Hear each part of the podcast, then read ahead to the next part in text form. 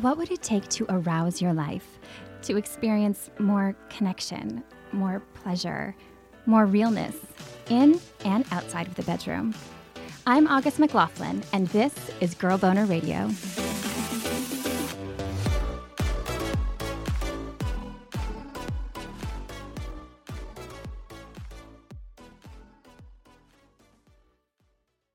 Imagine meeting the love of your life in your 40s, then noticing that about a year in, the sex is pretty lackluster. Do you think you'd go on a quest that involved everything from a completely naked masturbation workshop to writing a one person play and memoir inspired by the quest? Laura Zam did precisely that and so much more. Today, you'll hear about that journey and the sexual healing it helped bring to her life.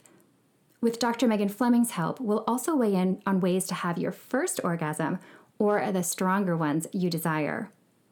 For accessories to help you get there, please head to thepleasurechest.com to check out the latest and greatest in sex toys and more pleasure products. All month long, they're featuring a special Pride collection and free shipping. The Enjoy Pure Wand is awesome for P spot and G spot play, especially if you prefer a non vibrating toy or temperature play. The collection also features a wonderful book that's so important. It's called Trans Bodies, Trans Selves. It was consciously compiled by transgender and genderqueer authors as a resource guide for anyone who wants to learn about the historical health, legal, cultural, and social issues affecting transgender and genderqueer life. So, Laura Zam is a playwright, author, speaker, sexuality educator, certified trauma professional, and award winning solo performer. Her writing appears in the New York Times, Salon, HuffPost, She Knows, international journals, and five book anthologies. Her new book, The Pleasure Plan One Woman's Search for Sexual Healing, literally started out as a screw journal. We had such a fun conversation, after thanking her for writing the pleasure plan, which is funny and enlightening and just delightful, I let her know what I loved most about it. I really appreciate the honesty with which you share about your personal challenges with things like low libido and difficulty with orgasm and pelvic pain that you had very early on, starting at age 17. I'm curious what you recall believing about your body and sexuality back then in your late teens. I believed I was broken. um, well, I, you know, the first time I tried to have sex, it, it didn't, it wasn't possible. There was uh, penetration felt blocked. It felt like there was something, a physical barrier. And so actually what I first thought was that there was something wrong. There was something physically wrong. And I actually did go to see a, a gynecologist.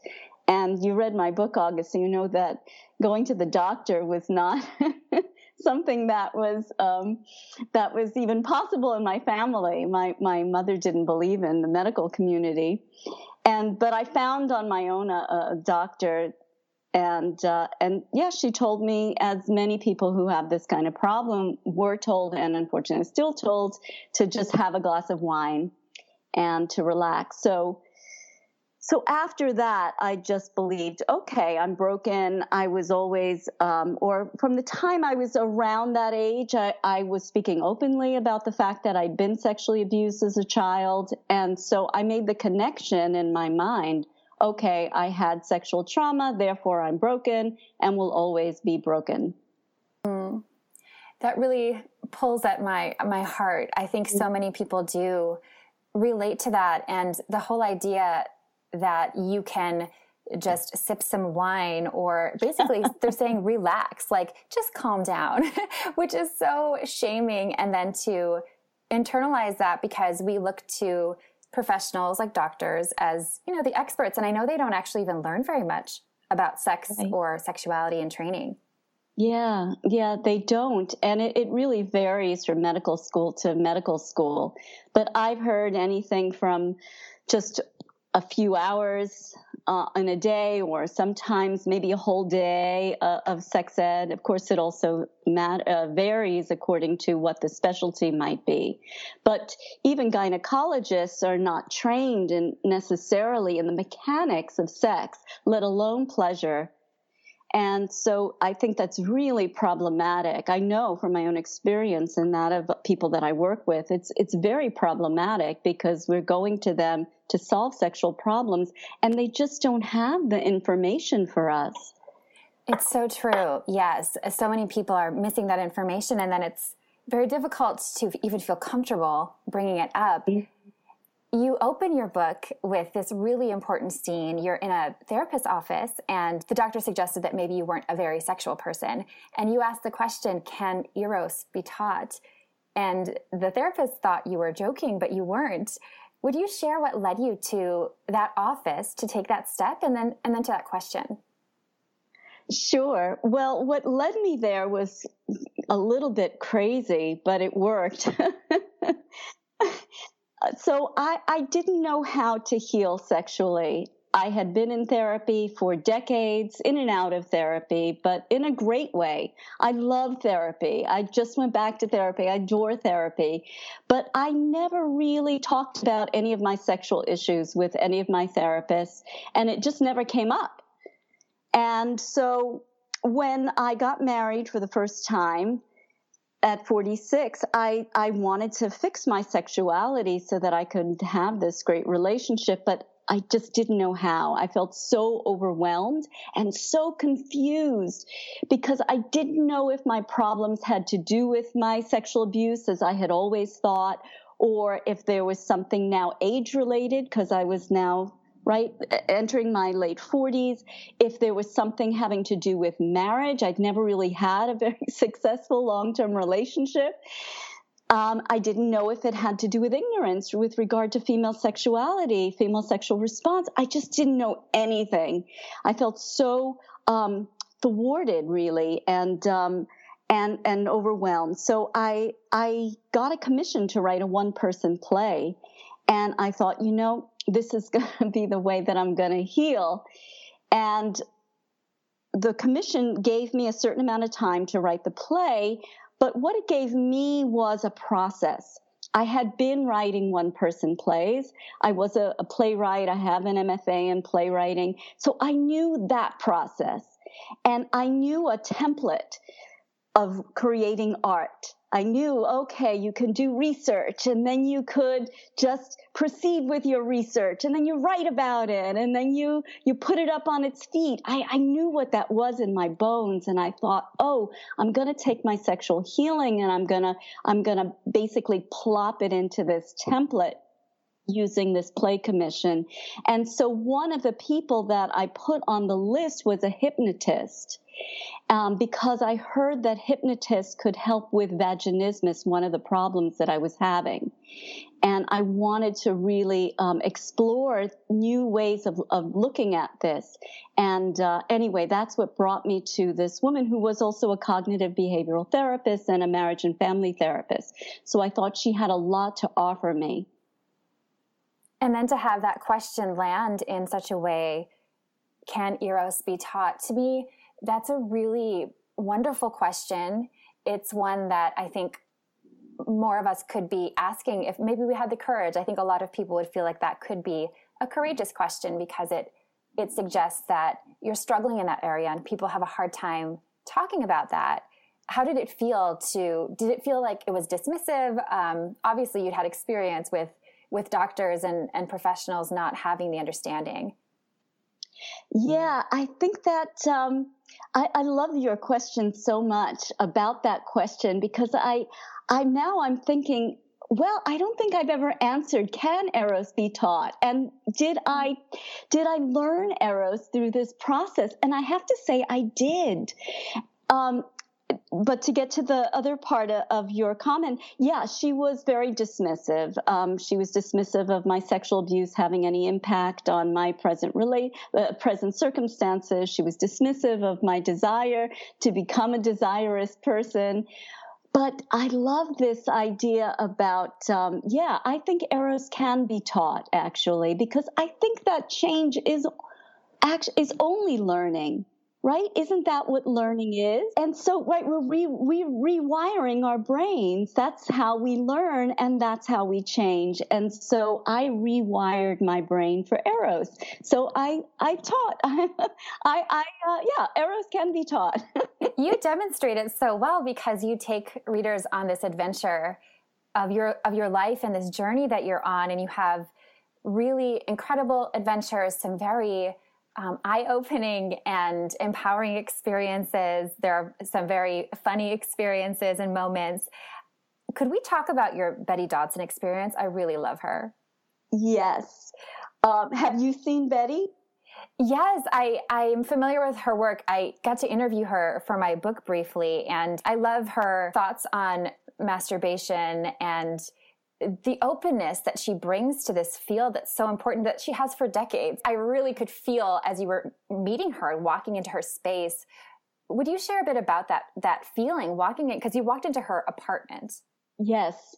Her apartment in Midtown Manhattan. She has this immaculate apartment that's uh, that she's been there and she's been there for decades and decades. Uh, I was just terrified um, I had done a lot of work up until that point. I mean, a lot of sexual healing. It comes rather late in the book when I, I go to see her, but I was dying to, to do this body sex workshop. But I, there's a lot of videos on her website that show you exactly what's going to go on. I didn't watch any of them because I didn't want to freak myself out. Um, you walk in, Betty's really gruff, as you know, and, uh, but I'm from Brooklyn and she reminded me, I put this in my book, she reminded me of cab drivers that I, you know, that were like the blue collar people I worked, I grew up with in Brooklyn, even though she comes from the Midwest, it's not her background, but she's got that vibe a little bit. She's like, yeah, take off your clothes, hang them up. And so I'm like, ah! But the next moment was really transformative and terrifying in a whole new way because I walk into the living room and there are all these backjack chairs and there are just a handful at that point, a handful of women who are arranged in a circle and everybody's naked. And I'm naked and everything that could possibly come up in terms of body insecurity comes up, right? Oh, uh, okay. How do I sit? What do I, what do I do? I look at people in the eye. Do I make a point of not looking at people in, in a way that they're going to think I'm looking at their boobs or lower? Anyway, it was, uh, it was very terrifying. And then it becomes normalized quickly. It's the weirdest thing, weirdest, weirdest thing by the end of that day, you're, you've shown your vulva to this whole group of women who've scooted on in close. Um, Betty gives your vulva a name and everybody is, you know, kind of agrees, you know, nods their head. Yep. Um, and on day two, we masturbate. You know, we do this kind of female circle jerk. It's not really that. I make a joke about it. And that was, it was very, very healing. It wasn't clinical and it was, but it wasn't not clinical. and it wasn't uh, erotic, but it was also a little erotic. It was just an educational experience that included eroticism, that didn't shy away from it. And I think that's why her work is so, so, so important because she's not just talking about things in the abstract. She's giving you hands on tools and you're doing it en masse in front of her where you can ask questions. And I found that I really needed that degree of sex education. I, I, I guess I was so clueless, perhaps, but I think many, many people need um, need extensive, extensive sex education, as you know more than anyone, August. I mean, that's you know huge part of this, right? This whole endeavor for you. Um, but but anyway, I, I just uh, I was so changed by that experience. One of the parts that I highlighted in that section, you wrote, "In a flash, for the first time, I understand why I can't climax with Kurt or any man before him. I've only been getting chubbies." And then you add, "Betty's technique is specifically designed to circumvent chubbies, which I know your husband calls a partial erection, essentially, by covering more landscape." That is, I think, such an important point and I actually just this last week received a question by email from somebody who is a cisgender woman and she's never experienced an orgasm. And that piece the discovery and the the realizing that you didn't learn these things. Like a lot of us don't know a lot about our landscape. Right. I mean, that is what a girl boner is, you know, from this, from, from, from a certain perspective. It's a, it's an erection and we have the ability to have a full erection, but we also might sometimes, many, many times, I think, especially for, for cis hetero women, have a partial erection. And we don't even know that we're having a partial girl boner because we, um, because we don't have a gauge for it. We don't understand enough about our, our apparatus, our pleasure apparatus, our erectile tissue apparatus to understand that there, there is a greater erection out there for us. And that pleasure, ultimate pleasure is going to be dependent on that as well as comfort during penetration. Um, oftentimes there can be pain because there's just not enough arousal. And that can easily happen if we're, if we feel like we're having to rush things, right? Rush our, our pleasure, our arousal so that we can get to what's seen as the main event, right? Or, you know, do the four, the foreplay thing, which of course doesn't make sense, right? So that we can get to this main event. That's really a, a setup, I think, for, for many, many people with vulvas and vaginas that we, we just get used to having this partial erection and um, and don't know our own capacity for pleasure because of that. Absolutely, and learning as I know you did from Betty that if you have a vulva, you actually have more erectile tissue than a cisgender man.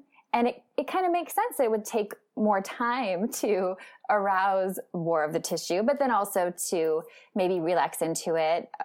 Especially if you've been struggling with orgasm, you're bringing in perhaps some anxiety or feeling distracted. Am I going to come? Is it going to happen soon enough? Mm-hmm. What are some of the tips that you would provide somebody who is in that place? Well, I recommend for everyone that they have a pleasure hour. So, regardless of whether or not you're having issues, what your gender is, I think that everyone could benefit from an hour a week of yeah, of pleasure. And I think for people, particularly who have sexual problems, issues, I think of this pleasure hour as being a time for recovery and discovery. And I think the recovery piece is, is big and ongoing. I think that uh, another one of your podcast guests had talked about something called uh, trauma management, I think. And uh, I just love that term. I thought that was so brilliant. And this idea that, right, that recovery is something that's ongoing. The rewiring actually is ongoing. That's what I guess I'm, I'm, I'm getting at here. And that teaching ourselves eros, staying connected to eros is an ongoing endeavor. Because if you have had trauma or other kinds of issues, the other wiring is just kind of hanging out in the wings. it's like growing up in a dysfunctional home, you know? It's it's just it's right there you know you, you walk through the front door of your parents house and you'll you'll slip right back into it right? Or or something will happen um, that's similar to something from your childhood and you'll go right back there even though you've done decades and decades of work right to free yourself of those patterns so I like to think of the pleasure hour as a time to, to work on our wiring, uh, our sexy wiring and our recovery, our healing wiring and maintenance. And so, yeah, recovery to just recognize what those old patterns are and what the new patterns are, right? The having a practice to um, to balance them out, antidotes, let's say, and then discovery, finding out and continuing to find out what do I like, what uh, what would I like to try, what's exciting to me right now. I love that advice. The really prioritizing pleasure and setting time in your schedule for it the same way you would prioritize anything else that's important and the self discovery that could come from that.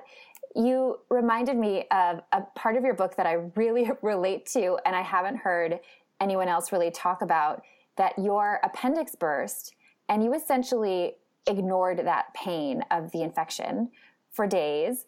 And that really struck me because I went through that same thing. I was like, oh, I think I'm a little depressed. Or, you know, I was just sort of chalking it up to not a big deal. And this was before I had some very major epiphanies in my sexual self discovery.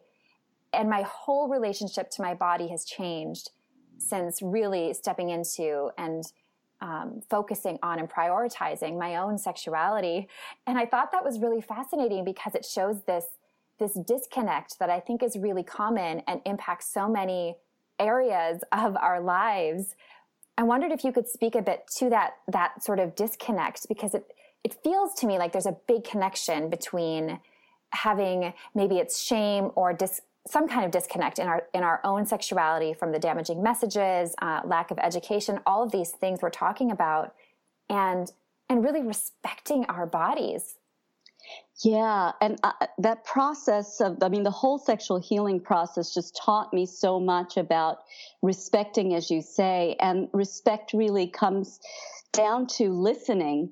I think it's a, a kind of deep listening my husband and I have been we've been listening to a lot of Thich Nhat Hanh, this uh, Vietnamese monk, Buddhist monk, and he talks about deep listening and and but he he talks about in this very specific way like he said to be really present and to really really listen is analogous to saying i'm here i see you darling I, am here, I'm right here, and, and I see you, and I, I hear you, and, you know, I'm really, really, really, really present. And I think that it's very difficult for so many people to do that with our own flesh. I, am I'm, I'm here for you, pain on the on the right side. I'm I'm I'm listening. What are you What are you trying to tell me? What is it that you're trying to tell me? Um, along these lines, I had this really huge revelation in, in my therapy just a couple of weeks ago, actually. So it's in my book. I, I have this kind of lifelong phobia around getting breast cancer. And and it just it's like nothing worked around you know just nothing worked. I just would get a panic. I finally started getting regular mammograms and um, you know so I, at least i'm i'm clear there in terms of my my breast health. And um, but it's still it's such an episode. I'm I'm there you know I'm really cautious about taking drugs, but I make my primary care physician give me one Xanax to to go for this um, mammogram because it's just so it's so incredibly traumatizing for me. Anyway, so in my therapy we were talking about it and. Uh, and realized that it was actually a lot of the terror around my breast is connected to my sexual abuse in a way that I never, ever, ever saw. After all this work, and because I didn't see it because I never really approached my trauma um, just from the body, like just start at the body, respecting, listening. What are you trying to tell me?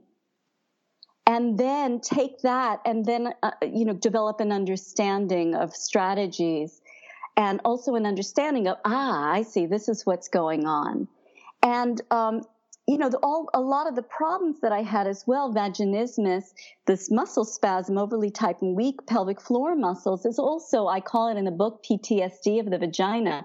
It is a form of ptsd but it's not really quite recognized yet because we're not yet used to looking at a way of looking at trauma that is about respecting the body and respecting how the body has been impacted by the trauma and that it may not it may not uh, conform let's say to um, uh, maybe traditional notions of post-traumatic stress and how that manifests or right or other responses to um, to trauma or other kinds of you know events. So i think this listening has a lot a lot of um, importance for us, but also it's something I think could hopefully change uh, the professions, helping professions, medical profession, and behavioral health professions. Absolutely. Thank you so much for sharing that. That really resonated with me, and I'm sure it will with most of us have gone through something traumatic. And you mentioned earlier that managing trauma versus trying to just heal and move past it. And there's this finish line. That was Jamila Dawson, I believe, was the therapist. And she's really brilliant about, about that topic. I've learned a lot from her. And, and in my own experience, it was so foreign to me that the body, like that you you feel trauma in your body, that when my therapist would ask me, where are you feeling it in your body? I felt like I didn't have a body. I mean, it was, it was to the point of seeming kind of funny to me, although that's actually quite sad. Um, but the the transition and the growth that can happen when you start to respect that the body does hold on to trauma, and knowing that can help you start to process and have compassion for yourself and and as you mentioned for for your pelvic region anyone who's gone through sexual trauma knowing we bring everything into the bedroom and into sex the the good, the difficult, and and to have that grace and compassion for yourself that if it's challenging, that there can be so many reasons. What would you share? What would you like to share about your own process of managing trauma, specifically related to sexual trauma and, as you mentioned, vaginismus? What what helped you the most? Yeah. So, what helped me the most was to foremost to get a, great diagnosis, to be able to understand all the different problems that I have and uh, that I had, and some of them are ongoing. And to be able to parse those out and understand that each of them needs something else. Each of them has a, a, a its own particular kind of uh, antidote. And it could be um, kind of interwoven um, how I might deal with these different issues. For instance, I have um, age related, I have atrophy, or now they're calling it GSM, genitourinary syndrome of menopause. So I have, you know, um, I'm on estrogen to help deal with these kind of ravages, you know, to the, the, vagina and also the changes to the vulva because of low estrogen and uh, and also low testosterone. So, um, you know, so that's one thing. But then interrelated, the vaginismus is something that I quote unquote cured. But anytime there's any uh, pain, the vaginismus will kick in because the muscles get tight. Basically, the vagina says, "No, okay, I'm going on shutdown. I don't like this." So, um, so you know, so there are different things, different kinds of remedies. But uh, so getting a good diagnosis definitely was um, something that I would recommend for for others to find out what's going on, and that also includes psychologically to find a good th- sex therapist or a great therapist who is really knowledgeable and comfortable talking about sex because not every provider both from the medical field and from the mental health field has um, sufficient knowledge.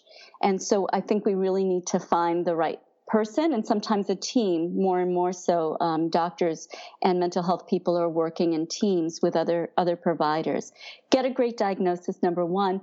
Number two to uh, be able to get that that sex information, that pleasure information, I think is really, really critical and a, a critical piece in terms of healing. I believe, and so I think that it's so lacking for for most of us. And so I, I have never met a person who was like good that had enough sex ed. So I think um, getting that getting that sex ed, and then maybe just apropos to our conversation, August, maybe you know just adding that part to to think of it this way: that if there were another part of your body that had been harmed, let's say that when you were young you were in an accident and your knee were was damaged um, you might have psychological and emotional issues that are related to that accident, but you might also have issues with your knee. And I think we're we're missing that part. These are the body part absorbed the the trauma itself. It was damaged, and I think that um, applying whatever that is, that healing to that area particularly finding out what it needs i think is is a often a missing piece but a critical piece in terms of someone's recovery and wellness absolutely yes yes I know you tried many different approaches to sexual healing. And because I know that different things work for different people, and there, there are so many methodologies that people aren't aware of. I wonder if, I know you can't probably speak to all 30 of, of the ones that you've tried, but could you just name a handful of them that you feel are perhaps under recognized uh, that someone listening might benefit from? Absolutely. And I'm actually I'm consulting the back of my book because I list them all. so I don't I don't forget something. Uh, I think sex therapy, I mentioned it a moment ago, and I think people do know it, about it, but I think there's a lot of fear around it and maybe um, misconceptions. For me, there was. I was terrified to contact a sex therapist. So I think that just understanding that a sex therapist is a regular old therapist who just has special uh, training, special certification in human sexuality, and very broad training and very comprehensive, rigorous training is uh, is something that I think is is under recognized. I think that another um, another remedy that is under recognized is you mentioned EMDR. I think EMDR is really great, and I think not enough people perhaps know about it. And I think that that's something that, um, that can be really helpful for a lot of, a lot of people. I think that um, I put it in my book. I put it under the rubric of public speaking, but I think talking openly about our own um, sexual journey is to me a very, very important part of this process because we often blame ourselves for not just what happened, but how it affected us. And I think that being able to, to claim that and say, yes, this, this happened to me and this is the result is uh, a form of, uh, or is a process of moving past shame. And shame is really, really insidious. And so I think just speaking up about what happened and again, what uh, the effects were is really, really going to be important. And then one last thing that I'll mention is, um, is some people call it sexological body work and it's hands-on basically sex education or sexual healing. I went to see a, a tantra, a tantrika who um, is not technically a, a, sexological body worker, but it's just this umbrella where you might have some sort of um, hands-on session. And there are, um, we can share resources, places you could go um, that are very, very reputable. And um, if if you feel like you need some sort of hands-on healing, and I felt like I did because because hands had harmed me, and I felt like I needed hands to heal me. Mm, beautifully said. I really appreciate that. I know that people can learn a lot about your evolution and personal growth through your book, and I hope they will. I'm curious if you can share a bit about your life now and where you are in your sexuality and your sense of self from that time where you were in that therapist's office wondering about the teaching abilities of Eros? Yeah. I I had no idea where this would lead me. And I'm so shocked really that it it, it created a kind of fearlessness. I'm really, really shocked by it, but so pleased, obviously. I think it's about shame. And I think that maybe you could identify with this when you start to talk openly about these things. It's like this line that you have to cross over in order to have these conversations. And I felt that in crossing over that line, I left behind a part of myself that was, um, that was ashamed about just my body, who I was, uh, ashamed of my, um, the effects, how this all had affected me, um, ashamed to speak up, ashamed of my voice. I didn't realize that I even had any of that shame. But once I, I crossed over the line, which was just a simple thing, you know, because it was a project where I was doing initially that one person play. So it just started with me having casual conversations with people. Oh, you're a writer. What are you working on? Oh, okay. Uh, what am I working on? Well, I'm working on a, a play about overcoming my childhood sexual abuse and reclaiming my sexuality hi, what's your name?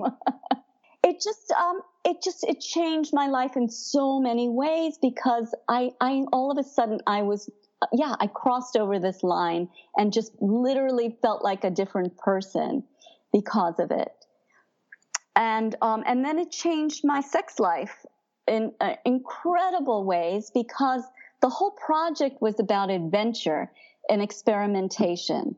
Okay, I'm trying this. We're trying this as a couple. And it put in my head, oh, okay, this can continue forever. Every single time I make love, every single time we make love as a couple, it could be this adventure. It could be, okay, what are we gonna try? are we going to plan it in advance? Are we going to improvise? Are we going to decide on something and then build around that? It became this, uh, this something that was so exciting for me as a, as a a sexual being, um, but as a creative person, as a curious person, as a person who wanted, who wants to be um, in a healing relationship with my body. I want to be present. It just it gave me everything to to think of my sex life in that way, and um, and I think ultimately it gave me power because now I was invested or I, I was felt entitled, you know, I felt entitled to my own pleasure. And so I could advocate for it and I could make suggestions based on that. That is incredible. It made me think of another phrase in your book, which speaks to power of another kind, a sort of healing anger. I think it was after you had attended a sex brunch and you wrote, I refuse to be trapped by a need to make men bleed. Then it comes to me more possibility than conclusion. Whatever resentment I have toward Kurt and father and patriarchy, why can't I roll it into a goal? Why can't I fight my own way? Turn fuck you into fuck me the way I like it. Yeah, there's a lot of um, you know, my anger is there. It's, it's, of course it's there, but it, it, it, comes out in this way. My anger is my, my activism towards sex education, getting the word out. Uh, it drives me. And it's also my anger is there in terms of saying, well, damn it, I'm going to have a great experience too. And um, that was really revelatory for me to realize I didn't have to be angry in a prescribed way. I could, um, I could find my own way through this. My own, I could find my own way to be a feminist, I guess. Yes, yes. I love that transformation so much. The reclaiming of that power and the, the shift of the lens there is, is so big. What advice would you share for listeners who are having trouble prioritizing pleasure in their lives of any kind right now? Just feeling, um, feeling like it's a challenge. What's a tip you can leave us with?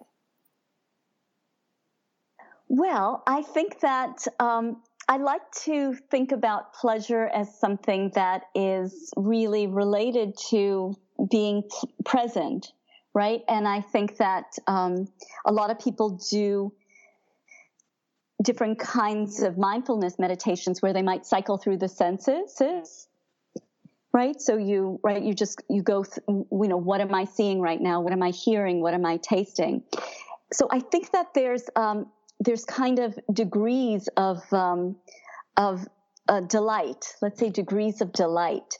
So one of those um, degrees of delight is uh, is noticing.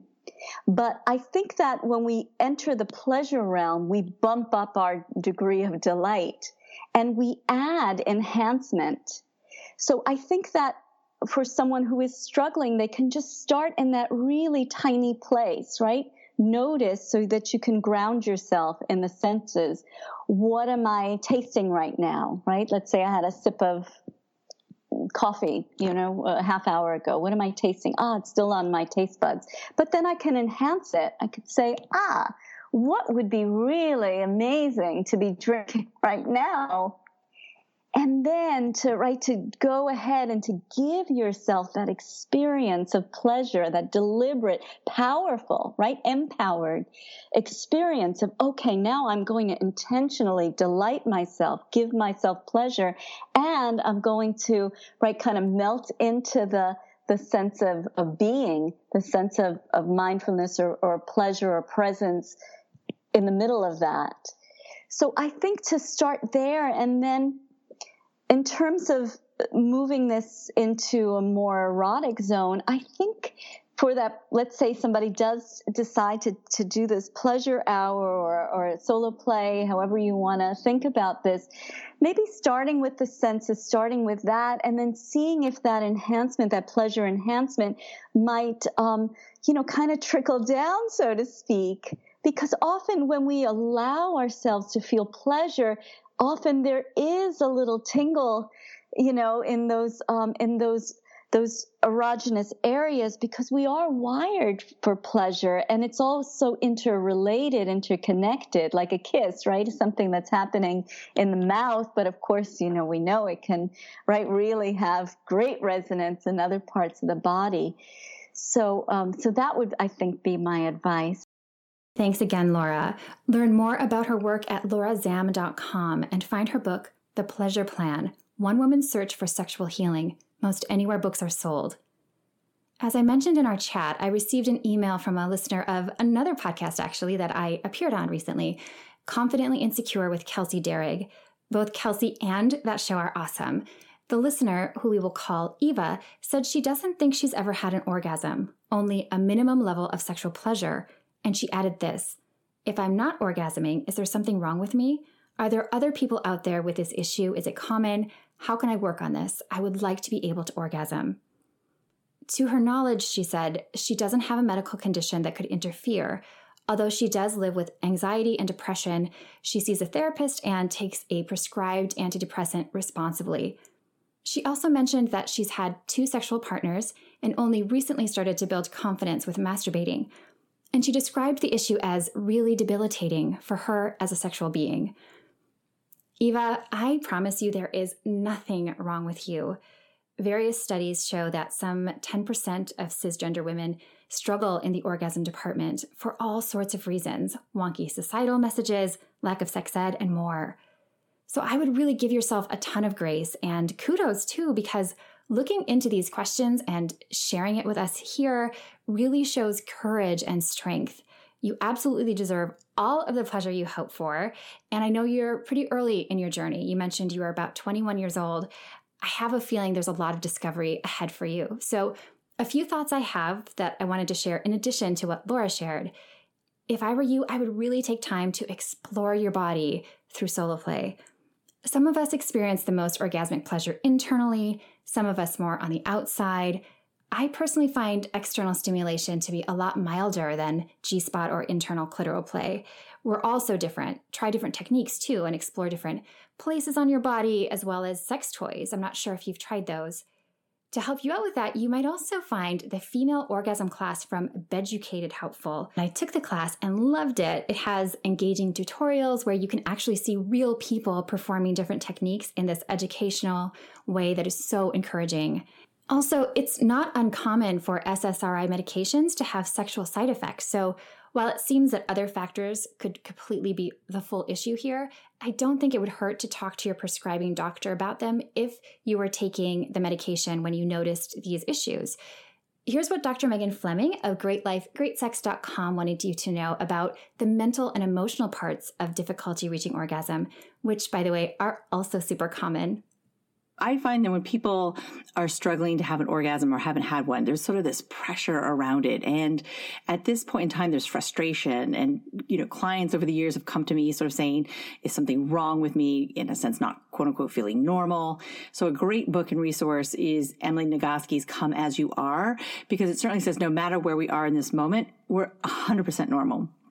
And one of the things I'd invite you to consider is I sort of say, you know, the uh, cartoon bubble above or the dialogue box above your head, if you were to look at your inner thoughts, chances are it's something like, oh my God, it's taking too long. I'm not feeling anything. Nothing's going to happen. There's like all this frustration, tension, and like, what's the point?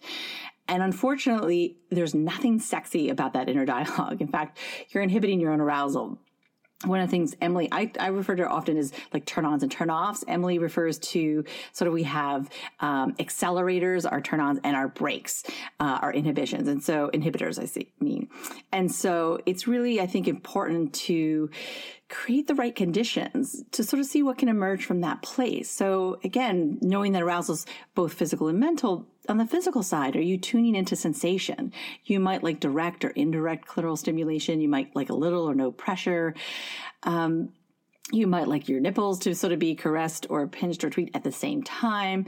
Again, use your roaming hands. And this is about building pleasure in your body. And then mentally, where are you? Are you in the moment and the sensation? Are you, again, either on your own or with a partner?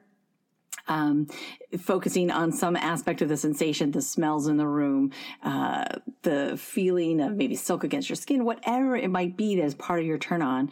And then the mental piece also can be what about flipping into a fantasy? Sort of, you know, those are sort of those scenes that are your sort of optimal turn ons and really just sort of playing with the combination of noticing both physical and mental turn ons.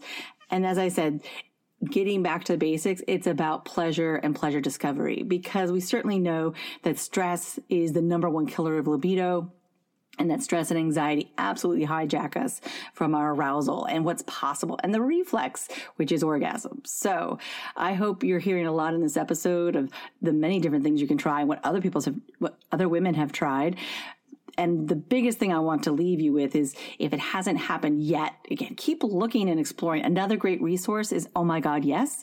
Um, it is based on research from the Kinsey Institute of over a thousand women and their different techniques. So everything from uh, rhythm to edging, um, intervals, you name it. So the thing is, I always say we know what we know and we don't know what we don't know. So definitely invest in exploring things you may not have tried. But again, from that place of curiosity, pleasure seeking, not from expectation, not from a sense of goal. In fact, I almost give yourself the permission to say it's not going to happen. Take the pressure, take the goal completely off the table and say, you know what, in this moment, I am absolutely not going to have an orgasm. So again, you can invest all your attention, energy, effort into what really feels good in your body. And we'll see what can emerge from there. So as always, would love to hear how it goes. Thank you so much, Dr. Megan. Eva, if you or anyone else listening are looking for more pleasure in your life, I highly recommend her seven day pleasure challenge, which is free. Find the link down in the show notes. And Eva, if you try these tips and are still struggling or just really desire more support, I would absolutely recommend reaching out to a qualified sex coach or sex therapist. Thank you so much for your question. We are all wishing you the very best. If you have a question you would like answered on the show, please hit me up through the link down in the show notes. I also want to share a special thank you with Shan Burton, who helped me prepare for this episode. If you're looking for virtual assistant support, I highly recommend her work. Learn more at timeinyourpocket.com. And if you're enjoying Girl Boner Radio, I would so appreciate it if you would subscribe, leave a rating or review, and let your friends know about the show. Thank you so much for listening and have a beautiful Girl Boner Embracing Week. Girl Boner Radio is owned, operated, and executively produced by me, August McLaughlin, with technical producer and audio extraordinaire, Mackenzie Mazel, as part of the Period Podcast Network, an affiliate of Starburns Industries. Learn more about the Girl Boner podcast brand movement and book series at girlboner.org and more about Period at periodnetwork.com.